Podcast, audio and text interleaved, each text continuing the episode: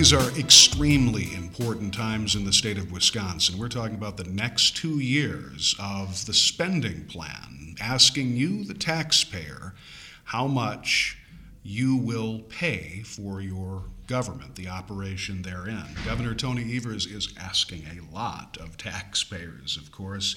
And now begins the phase that is so very important the taxpayers' input on the 2019 21 biennial budget.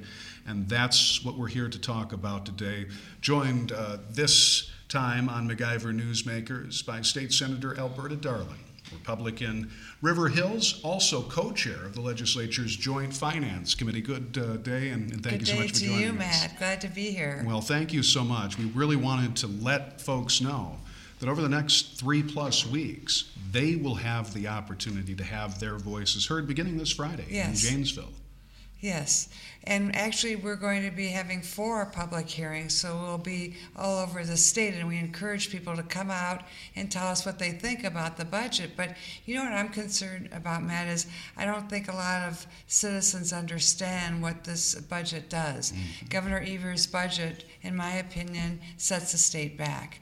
Because what we had to do in the last eight years, when we first started with the Governor Walker Republican majority, we had a $3.8 billion deficit. We had to make really tough mm. decisions to uphold the rights of the taxpayers to, to live within our means and get the state on the right track. And I'm really concerned that this budget turns back the, the progress and puts us in a backward cycle, not going forward. If you look at his spending alone, $6 billion. Now, you can't spend $6 billion if you don't have it. Mm-hmm. We have about $1.8 billion of new generated revenue. You can't spend 6 billion if you only really have 1.8 billion. It just doesn't work. And also, he has over 700 new state employees. Now, most of us, the time that we had with the Walker administration, we worked to reduce the bureaucracy, and yet he comes in, jumps in, and, and hires like 700 new people and gives them raises. And those vacancies were there for about a year and a half.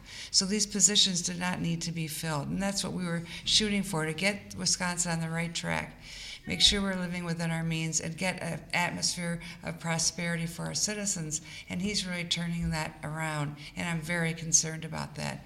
And look at all the reforms he, he he's ripped out of his budget. Look at charter and choice. We felt very strongly about giving parents the, the choice, a better choice for their children if they felt it was necessary. And he's he's not doing that. He's not respecting that that premise, and he's turning back the clock on charter and, and vouchers. And they need certainty. Schools need certainty.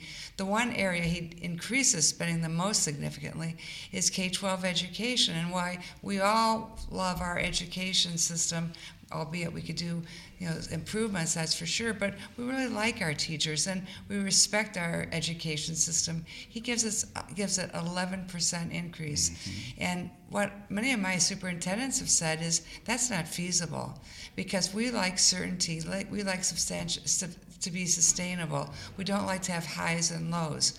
So that is not going to help our schools in the long run. And actually, we're not going to be able to give 11% increase because we just don't have the money. So we'll be perceived as being the good guys. So I think what uh, Governor Evers did was it was a giveaway to his special interests. He doesn't care if the, bal- the budget is balanced, and the Fiscal Bureau said it's not balanced. And they're worried about that.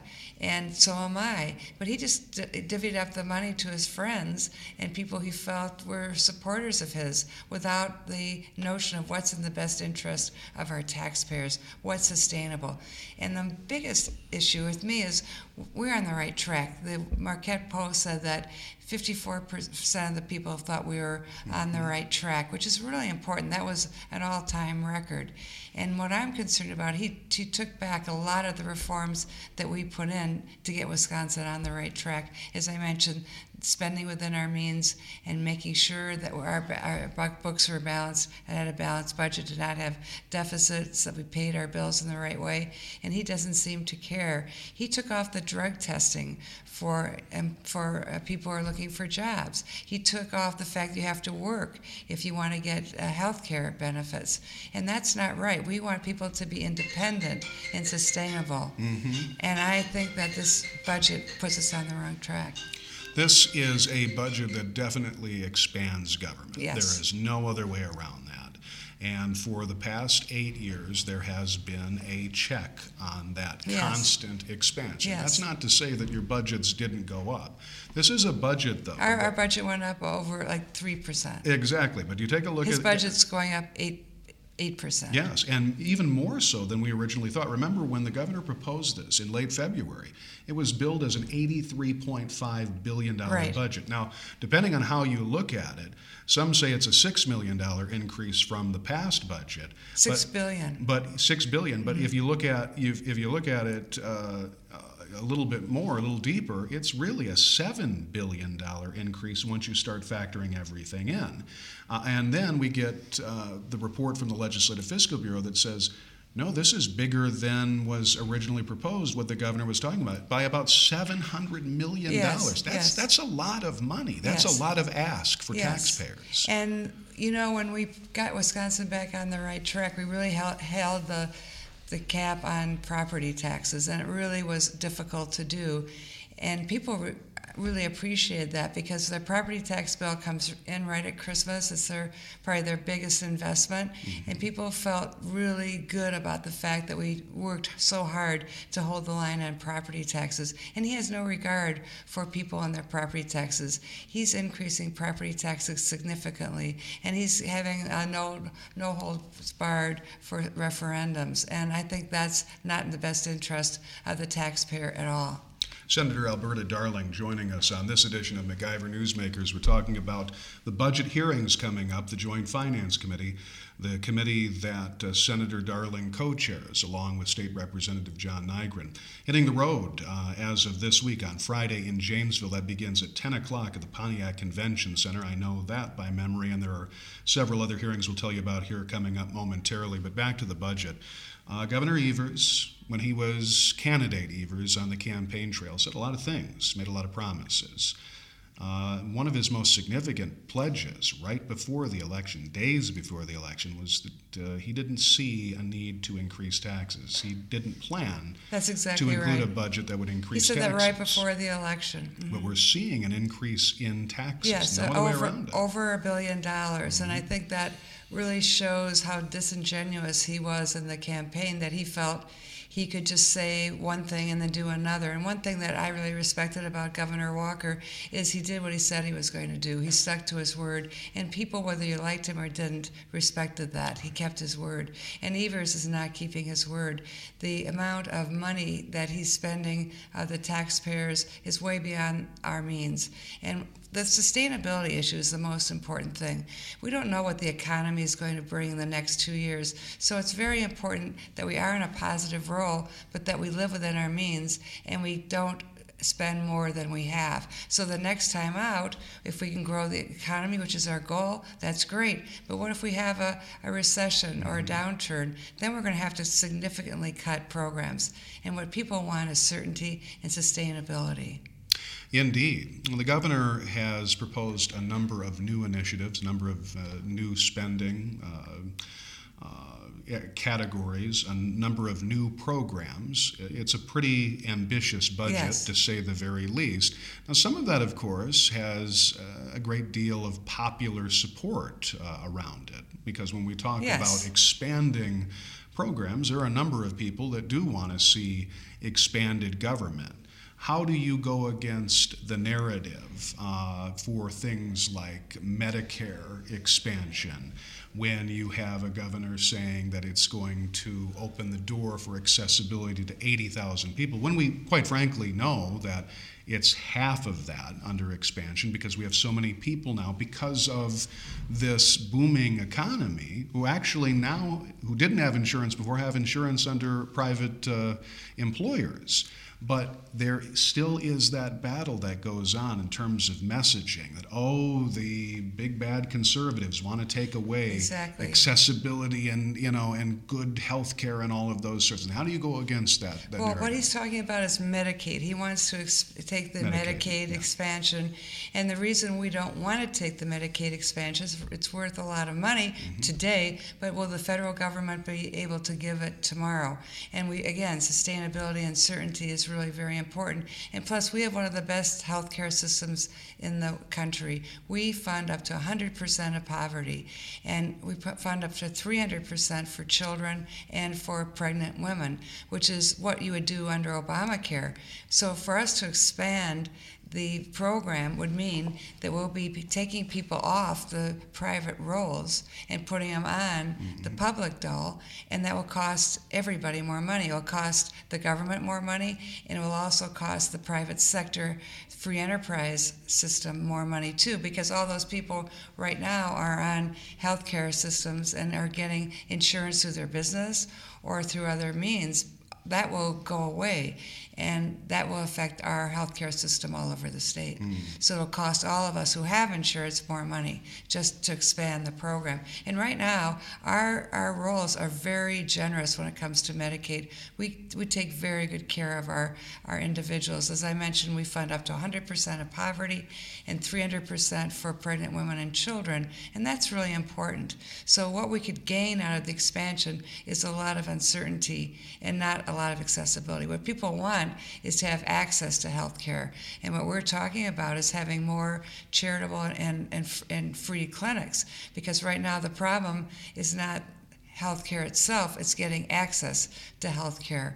And the costs have gone up significantly for public dollars, pu- public health care. And in the private sector in Wisconsin, we've, we've kept down the cost of healthcare, the increasing cost in healthcare through really good management and a lot of evidence based approaches. So we don't want to go on a government kick that's going to put us off this track. And we're giving a lot of good health care to our people who really need it. I was curious what you thought about this. I've been uh, talking to some lawmakers uh, about what effectively is a kind of hybrid plan, if you will. It would be the state accepting the Medicaid expansion money, but not expanding Medicaid, to use that money to drive the marketplace and to incentivize moving people off of government controlled health care uh, through Medicaid into the private sector. I'm hearing uh, more and more about this, and I'm hearing it from conservatives. It's known as the Arkansas plan, but Right. maybe Arkansas 2.0, because Right. it's a little bit different. What, Yes. what, do you, what do you think about Well, I think it's a good idea to have people on on private sector health care, and we, that's why we don't want to go on this government expansion of Medicaid, and really to take the money and then not use it for access or for health care itself is not exactly the goal of this expansion. Mm-hmm. I think Arkansas has a, a good idea, but I think Wisconsin, this Wisconsin model is really working because we fund up to 100% of poverty, as I mentioned, 300% of, of pregnant women and children. So we have a really good system. It's access that we have trouble with the, because what we found is a lot of people, if they don't have a clinic or a doctor they can go to, they're going to go to the emergency room. And so what we have been working on is to have incentives for people to go to clinics and to have uh, healthcare reach out to these individuals so that they can get quality health care. So I think access is a big issue, and Wisconsin has been working on this for a long time. Indeed. Senator Alberta Darling joining us just a few more minutes on MacIver Newsmakers. I want to turn our attention to the bedlam that was created in Dane County with another liberal Dane County Yes. judge uh, intervening. It's happened so often before. Wrote about it at uh, MacIver News recently. It seems that what happened a couple of weeks ago under the direction of Circuit Court Judge uh, Niess in Dane County, which basically declared unconstitutional all of the laws and all of the appointees uh, that came out of the December's extraordinary session, declared it unconstitutional as if it never existed. Uh, this seems to me, again, another right to work. It seems to me another Act 10 where you have liberals uh, Democrats and their allies taking legislation passed under Republicans and signed under a Republican governor, uh, objecting to that, taking it to court, winning, of course, at the very liberal activist judge mm-hmm. level, Dane County. And then, as we've often said, Dane County being 77 square miles right. surrounded by reality, mm-hmm. once it goes outside of Dane County and goes to uh, another court, the state legislature generally wins those battles. Another big victory today came down for the legislature from the third district. Right. They're going to expedite the, this whole issue involving the stay. Yes. Where do you see everything landing once this is finally said and done? And, and that's a long quest because we have at least four different lawsuits in play right Yes, well, a lot depends on the Supreme Court mm-hmm. because many of our reforms went to the circuit court, got overturned, and we appealed and went to the Supreme Court. And if we don't have a Supreme Court who's uh, going to be ruling as a rule of law, not on being an activist judge, will be okay. But if the Supreme Court turns to be activist judges, all of our reforms probably will not be upheld. So the Supreme Court is extremely critical right now. And today is election day, and we have to hope that uh, Hagedorn is going to win because he's not considered uh, a, a, man who wants to make law. He wants to be, play by the rule of law and uphold the rules and Constitution. Mm. Um, we had a lot of confusion, of course, that came out of the Dane County decision. Yes on the appointees. Yeah, you know, I think that was a big mistake, yeah. Matt, because these appointees, except for a couple, were mm-hmm. volunteers. Right. They were on boards because they were like maybe the medical examiner, they were you know the architects they were different associations of being represented and they were volunteers making decisions making recommendations to the government. And it was a very important role. So he fired all those people who were volunteers. The one major person who was employed in a, in a, a, head of a department, actually, it would be the Public Service Commission. He said that her position wasn't valid because of the lame duck session. But he's totally wrong on this lame duck issue. And if we get a fair hearing in court, it will be our actions will be ruled constitutional because we are able until the 1st of January to have our legislature in session. We are able to call uh, special sessions and we're able to make policy decisions when we have. Uh, a new governor, but the governor hasn't come in to office yet. We're able to do that. It's our, our right as legislators. So I think that Governor Evers has a is not respecting the Constitution as it's played out with three separate branches. He's uh, saying that the legislature is a second class citizen to the executive, and that's why the Supreme Court will be very important to really look at what we've done. All the reforms we've done for the most part, have been taken to the Circuit Court in Madison, and then we've appealed and we've gone back to the Supreme Court, and most of them have been upheld as constitutional by the Supreme Court, not because the judges are Republicans, it's because they, they rule by the rule of law and uphold the Constitution. They're not activist judges. So that's very important. And I'm really concerned about what's going to happen with the Supreme Court. But for the legislature, Matt, I'm optimistic. Mm. We control the purse strings, and this is what my constituents come and ask me about. Oh my God, what's going to happen? We're on the right track. Evers is talking about setting us back. What can you do? And I said, We control the purse strings. We will have a budget that will be balanced, that will, will live in and within our means, that will do the right thing for the taxpayers, for children, and all people in the state as best we can, like we've done the previous eight years. We'll help to spur on the economy. And if the governor vetoes it, then it's going to be a real problem because we don't shut down government. What we do is the, the base the, the, this year's budget will roll forward. Right. And it's not a bad budget, so we could live with it, and then we could pick up issues that we want to add extra funding to as we go along. So if he does if he doesn't sign our our budget if he vetoes it because it's going to be very different from his because we are not going to spend six billion dollars. We're not going to turn turn back all the reforms. We're not going to raise taxes by a billion dollars. We're not going to extend bud, uh, bonding to over mm. 200 billion. I mean we are not going to live with, without all those revenues that he thinks you can just create by making drawings of money. We're not going to do it. So we're going to have a budget that he's probably not going to like because his budget is not based on priorities. Ours will be based on priorities. And let me tell you a few of those priorities. Number one would be to live within our means and to protect the taxpayer. Two would be to protect the property tax because that was a huge priority before. Mm-hmm. And three is to make investments in education that are sustainable and are, are going to be able to be continued. And the big priority that we have is to grow our jobs. And workforce development is absent in, as a priority in the governor's budget. And we know that Wisconsin could grow even further and do even better and grow the economy and have a better life for our citizens if we live within our means and, and work on workforce development. We have a, we have over 80 to 90,000 jobs right now that are open, right. and we can't fill them because there isn't the skill sets out there, and people are not able to find out how to get to those jobs. Mm-hmm. So we made that investment in jobs, in training, and Evers doesn't seem to think that that's a priority, and that's really a mistake. Yeah, well, based on that, we get back to the budget and the importance of these yes. hearings.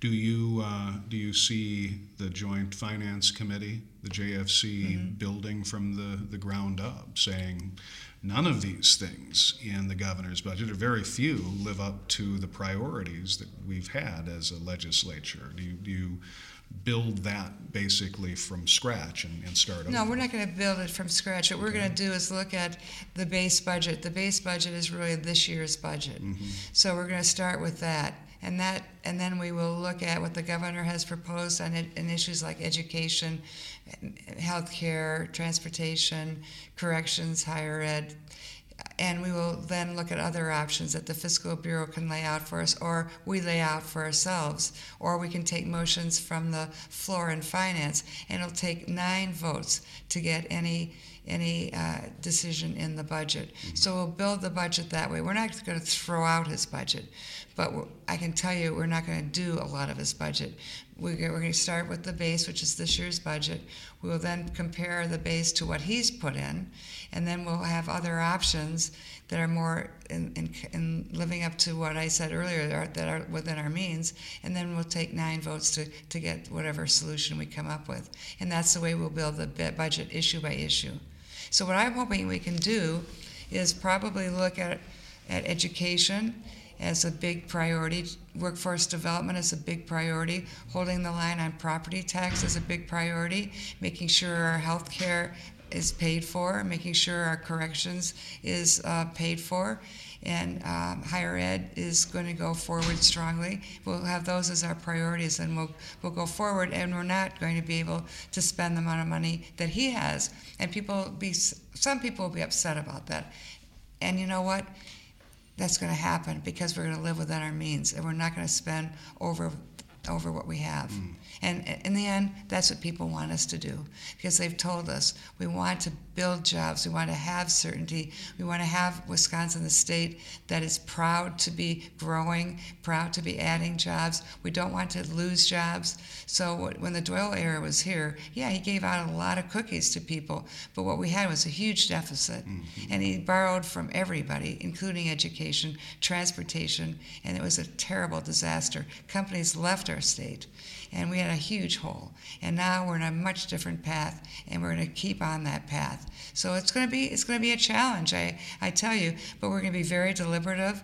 We're going to try to live within our means. So last year we spent about three percent increase, which increase which is reasonable, mm-hmm. and we're not going to spend seven to eight percent more because we just don't have that money. Yeah, you know, in the Doyle administration, we found out pretty quickly how fast those cookies go. You were yeah. left with an empty cookie jar. We did a big when, one when and, you had to start again in yeah, 2011. And businesses left because they they knew mm-hmm. it was unaffordable to be in Wisconsin. And now look at us.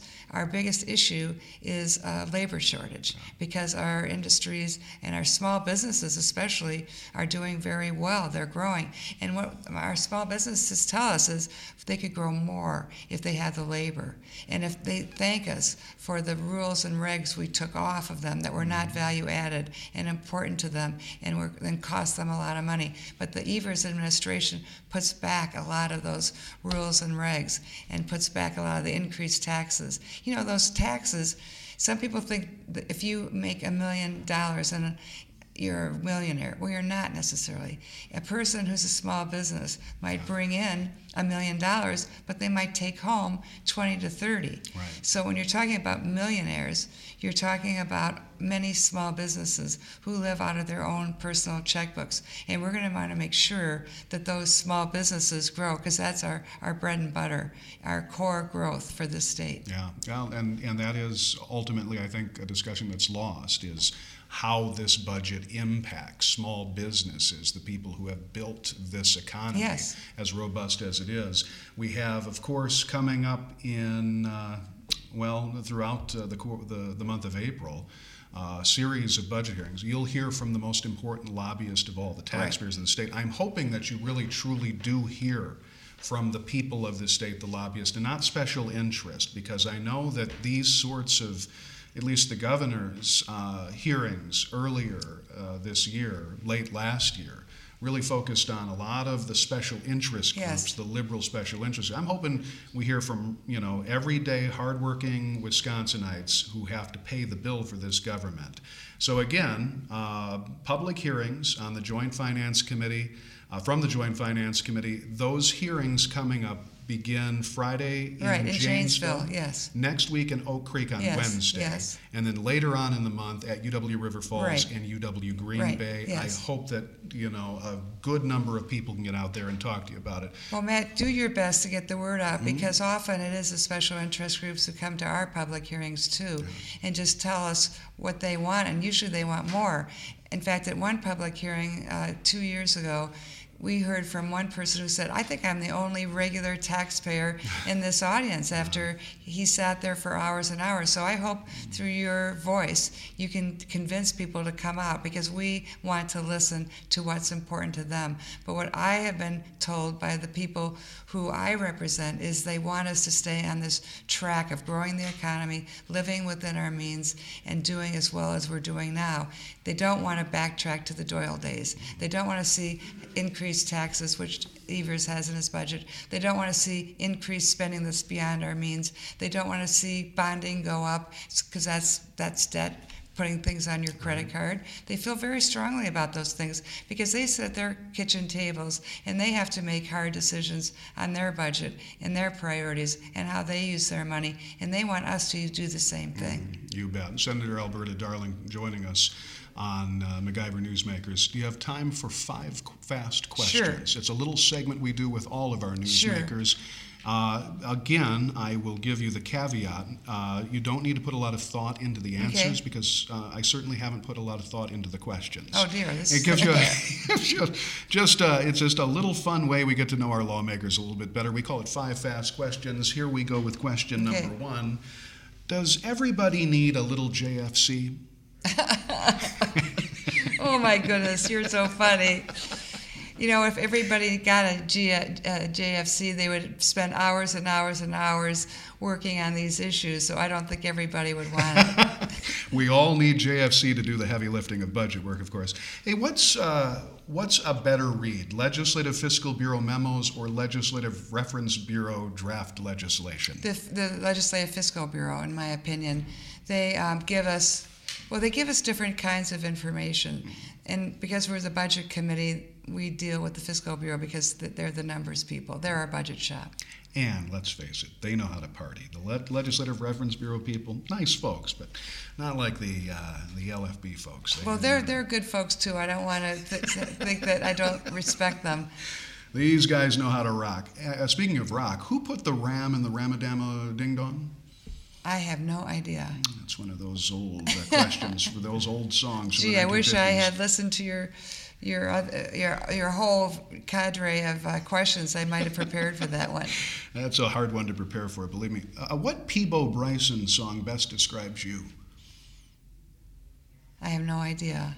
Give me some choices. You know, I'd say I have the best of Peabo Bryson at home, but I, I can't think of a single song right now. We'll move on to question number five, the final question. These are really off the wall I'm questions. telling you what, these five fast questions, they can be tough. What word do you say when you want to curse but you can't? Ooh. I'm sure this happens uh, in the legislative process. Oh, never. From time to time. That's a really good question. I think what I do is take a deep breath uh-huh. and let it out and let it go. Good. That's. I think that's. But in my best way to mind. I have a lot of got a few in there. Yeah, a few ready to pop. My mom would say fiddlesticks. She'd say, "Oh, fiddlesticks," but we knew what she meant. Yeah, Yeah, absolutely. absolutely. Thanks so much. Well, uh, thank you, Matt, and, and thank you for your voice. It's really important to have your conservative voice telling the real story about what's happening here because I don't think a lot of people know what's really going on. Well, I appreciate that. We'll continue to do so. Thank you. As always, we enjoy our time with our newsmakers and Alberta Darling, Senator Alberta Darling, co-chair of the state's budget writing uh, committee, joining us today on this edition of MacIver Newsmakers. I'm Matt Kittle reporting.